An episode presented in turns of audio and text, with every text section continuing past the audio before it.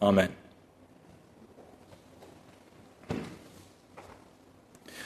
We began this series on sex with a look at where we are today, the situation we find ourselves in. Today, we live in a culture that is saturated with sex, as highly saturated as at any time in the past. In the midst of our sexualized culture, however, mainline Christianity has been virtually silent on the subject of sex. We never talk about it in church. As a result, we not only lose relevance, especially for those who are seeking faith in the 21st century, but we also end up defaulting to our received and often unexamined Christian views on sex and sexual ethics. I argued in that first sermon that these ethics have their roots in the writings of Augustine of Hippo and his dualist worldview, which denigrate any and all bodily pleasures as bad. This was modified in the Reformation to affirm that while bodily pleasures are bad, the only potentially acceptable place for them is within the marriage covenant. This viewpoint on sex is both unhelpful today and actually causes harm in a number of cases. We need something more. Then, two weeks ago, I looked at what the Bible has to say about sex by focusing on one particularly enlightening section of the Apostle Paul's first letter to the Corinthians. In that sermon, I argued that Paul's view on sex and sexuality is deeply rooted in first century notions of the body and desire as well as in Jewish concerns with purity and pollution. The first century conception of the body is not one we share for a whole host of reasons. It makes no sense for us to claim that the views of the first century on sex and the body should be the only acceptable Christian viewpoint. We don't accept first century notions on disease and purity, and nor should we elevate their views on sex and sexuality as the only Christian stance. I further argue that the contemporary conservative view on sex is not one that's true to Paul's conception either. Conservatives read the text from their social location, as we all do, and that social location is rooted in the particular history of American Protestant Christianity and its repressive views on sex and the body.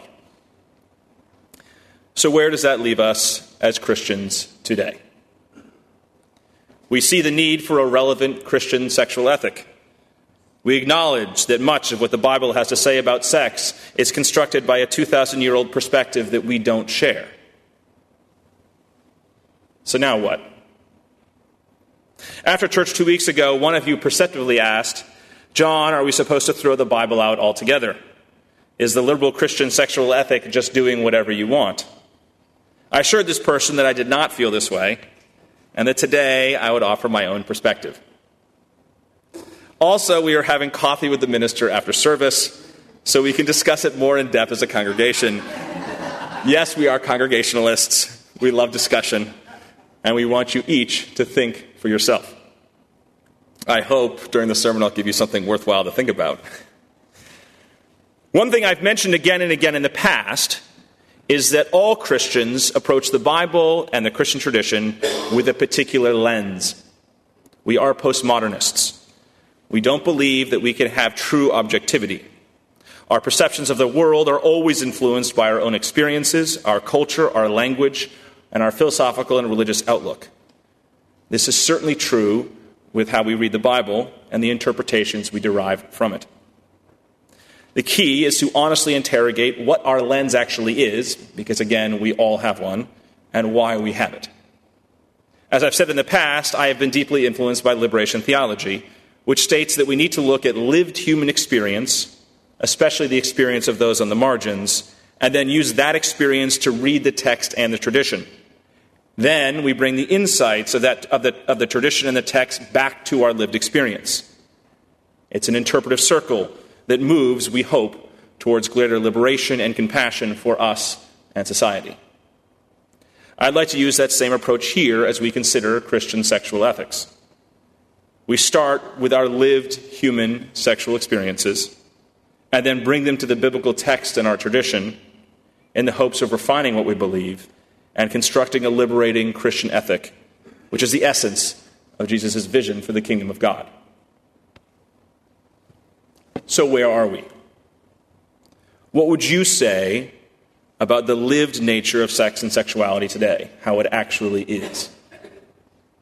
If there's one thing I would say about sexuality in the 21st century, I would say that it is intensely complex. And this complexity demands more than simplistic rules. This, of course, is not what we're taught in society. We are taught that there's a pattern to our sex lives. We see this through movies and televisions and the ways in which we construct our rituals. The pattern is you meet someone, you fall in love, you get married, and then you ride off into the sunset in a car trailing cans and streamers with the words just married in the rear window. We don't have sexual experiences before then, and if we do, they're generally bad. And the sexual experiences after marriage are blissful and always enriching. That's how it works, right? On my plane ride home from Germany this week, I watched the coming of age film Love Simon. The one twist in the plot was that the main character was a gay character, but other than that, it ran like your typical romantic storyline. Simon is struggling to find a mate, though he's not sexually active, of course. His best friends are all in the same situation. It's about an hour and a half of teenage angst until finally all of them find their ideal partner. Bliss ensues. We've arrived at the end of the story. Fade to black. This story doesn't even begin to wrestle with the complexities of intimacy and relationships. We can have deep and meaningful connections with someone even if that interaction is limited, even if you've only met only once. Has that ever happened to you? Did you have a strong connection with someone outside the context of a relationship? Did it seem bad or wrong? Or was it generally great? If it was so wonderful and fulfilling, if only for a short time, what do we make of that ethically? Relationships involve emotional connection intellectual connection, shared interests and backgrounds, in addition to sexual intimacy. All of these things matter. Some amazing intimate relationships involve very little sex. And a sex partner, and sex with a partner, evolves over time. The sex you have at the beginning of a relationship is not the same as the sex you have later in your relationship. There is a reason why we have the phrase the seven year itch. It is said that after roughly seven years of even a great relationship, there is an itch, a desire for something else, something more. We are human. Just because we're in a relationship, even a good one, doesn't mean that you won't feel sexual attraction for someone else. How do we talk about that? What do we say? I've known couples that have an open relationship. That is, they have sex outside the relationship, and it works quite well. In the gay community, especially, it's not uncommon. I've also known plenty of open relationships that don't work at all. Is an open relationship inherently wrong? If so, why? I've known long standing polyamorous relationships where the relationship involves more than just two people. There's a, lot that, there's a lot that can be said about these different relationships, but one thing is certain it's complex. Sex and sexuality does not fit neatly into the narrative we have for it, and how can we have an ethic that honors that? There are power dynamics that add, that add to the complexity of a relationship. One person makes significantly more money than the other person. One person is older. One person has a high profile position. One person comes from a prominent family. All of these things affect attraction and intimacy. What is the ethic around these power dynamics? Is a, is a significant age difference inherently bad? We can certainly judge that in society, and we do. How do we wrap our heads around the role of money? There are plenty of so called sugar daddies in Houston. Is that unethical? If so, when? And why? Gender plays an enormous role as well. We live in a culture that is far too often misogynist, that treats, that treats women like objects. This was fully on display this past Thursday during the testimonies of Christine Ford and Brett Kavanaugh. Ford had to relate the harrowing experience of her attempted rape. Whoever tried to rape her, whether it was Brett Kavanaugh or someone else, saw her as nothing more than an object to be used, a fun distraction amidst a culture of toxic masculinity where boys will be boys. Christianity has played a major role in gender dynamics as well. The Christian tradition has bequeathed us a culture where we are deeply uncomfortable with female sexual desire Going back to the cult of the Virgin Mary, women are told that they're not supposed to have desire themselves. They are meant to be objects of desire. Who of you women have not felt this? Women are said to be emotional, not sexual, while men are just driven by their testosterone. This, of course, is nonsense. Of course, women have sexual desire. But what if women talked about sex the same way that men do? Imagine the reactions you'd get. Gender roles play into our ethics around sex in profound ways. Likewise, race and culture play a role in sex. The two most obvious examples in our society are the black man and the East Asian woman. The black man is supposed to be well endowed, aggressive, a rapist. The East Asian woman is supposed to be silent, delicate, a flower to be plucked. Hispanic culture has its own sense of masculinity and femininity, which play a big role in sex and sexuality. These racial and cultural factors shape what we see as right and wrong ways to behave in sexual situations. Sex changes as we age as well. Our physical bodies change over time, our hormones change. The way we have sex changes. The way sex affects us emotionally changes with age and experience. I'm sure most of you can, can attest to that. The sexual ethics and issues of a teenager, what is right and wrong for a teenager, are far different than those for a recently widowed 63 year old. Trauma has a major impact on sex and sexuality. If you have experienced trauma from sex, anything from a highly embarrassing situation to physical assault or rape, that impacts your intimacy and the way that you see sex. I've known people who've endured traumatic sexual experiences who are unable to feel aroused in intimate situations. The trauma is too overwhelming. What do you do if that's your partner? Do you leave them because the sex is not satisfying? The LGBT community in particular has had to deal with the societal trauma of homophobia. Alan Downs' best selling book, The Velvet Rage, outlines this in, in detail.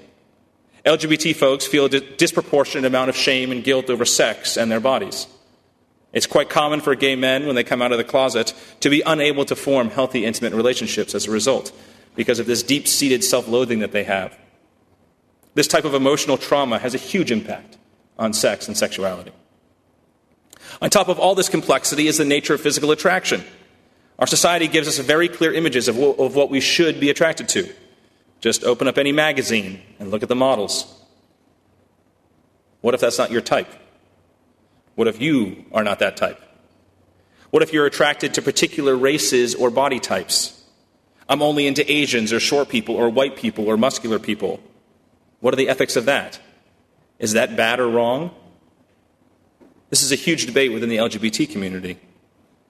Also, people are aroused by all types of different things role play, bondage, pain, bodily fluids. The range of things that arouse us is astounding. What excites one person doesn't excite someone else. To someone, a dad bod might be the hottest thing out there.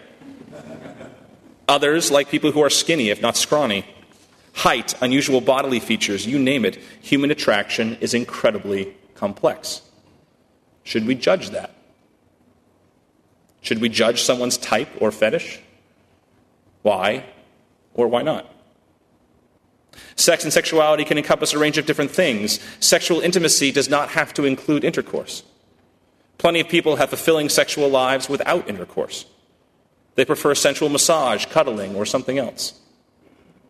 You can see how all this complexity has major implications for how we judge what is right and wrong in a sexual context. Is what is right and wrong for a teenager the same as the same thing as what is right or wrong for a single person in her 40s? What drives our ethic of sex? As Christians, what should drive our ethic of sex? How does our belief in God, our faith in the Bible, our looking to Jesus inform how we think about issues of sex and sexual ethics? Where do the boundaries lie and why? We all have sexual ethics. We all have things that we judge in our minds to be right and wrong. Can our faith help us refine those things and give us more insight? Can our faith reshape our thinking on this and liberate us from guilt and shame that is inappropriate while affirming the feelings of guilt that we should have? You can see why I find the traditional Christian approach to sex as being so unsatisfying. To boil everything, everything sexual down to in marriage is good, out of marriage is bad, does not even begin to speak to our situation. Marriage becomes an idol, a way to escape guilt and shame, at least temporarily, rather than a covenant that asks God to bless and be present in a relationship. I don't see how Paul's conception of Jewish purity or vague assumptions on what constitutes porneia or sexual immorality as helping either. Don't commit porneia, sexual immorality, says Paul. Okay, but what does that mean for today? What one person says is sexually immoral might not be the same thing as what someone else says. How do we come to some sort of agreement? If we want to address the dynamics of sexual ethics today, we need to look elsewhere in the tradition than the passages that have been so often used because, frankly, they are unhelpful. But where? Where do we look? This is why I love so much our text for this morning. It is Paul's own mature distillation of what matters most when determining what is right or wrong in any context. Paul writes unequivocally that love is the fulfilling of the law because love does no wrong to a neighbor. Love, agape in Greek, compassion, concern. It's a simple enough perspective, but it has huge ramifications for reframing sexual ethics today. Focusing on love, agape, concern for the other, moves us away from an obsessive focus on the sex act itself and away from making an idol of marriage. It has the potential to create new boundaries that do away with much of the guilt and shame we might feel over sex while also maintaining a clear sense of right and wrong in a sexual sphere. If agape, love, is the primary criterion for sexual ethics, then that rules out any sex that is coercive or harmful to the other person all sex that is not consensual is wrong, period. Sex that abuses power relationships, like sex between a minor and adult, or between a boss and his or her employee, is also wrong, similarly. Likewise, if you're going behind the back of your spouse or partner to have sex with someone else, if you are being dishonest and cheating in your relationship, that's not showing love for your partner or spouse. If agape love is the primary criterion for sexual relations, then mutuality, and honesty become of prime importance. You can approach someone in a bar or online in a compassionate way. And similarly, be honest if you're not interested. All of that can be expressions of your concern for the other. Focusing on love, agape, can also affirm non traditional approaches to sex. People can engage in sexual fetishes and have open relationships or polyamorous relationships in ways that do show concern and love. Sex can be a wonderful expression of intimacy and enjoyment outside the context of a relationship. Where honesty, respect, communication prevail, agape can as well. This is not to say, of course, that every consensual sexual relationship is an expression of agape. People can have self destructive sexual behaviors where sex becomes the be all and end all of life to the exclusion of other things that matter. Those behaviors generally grow out of depression or some, some deeper unmet need. The response to that should not be slut shaming, as so often happens in high schools and other settings, but again, agape, encouraging someone to love themselves and showing them that they're worthy of that love. What is leading someone to act in self destructive ways? How can you care for them and help them through their difficult time? How can you not obsessively focus on the sex act itself and see the deeper underlying dynamic at play? How can you encourage people to be safe and wise in their sexual behavior? During the height of the AIDS crisis, when people knew how the disease was transmitted, people still became infected with the virus. From people outside and sometimes even within the gay community, this was met with judgment and even hatred.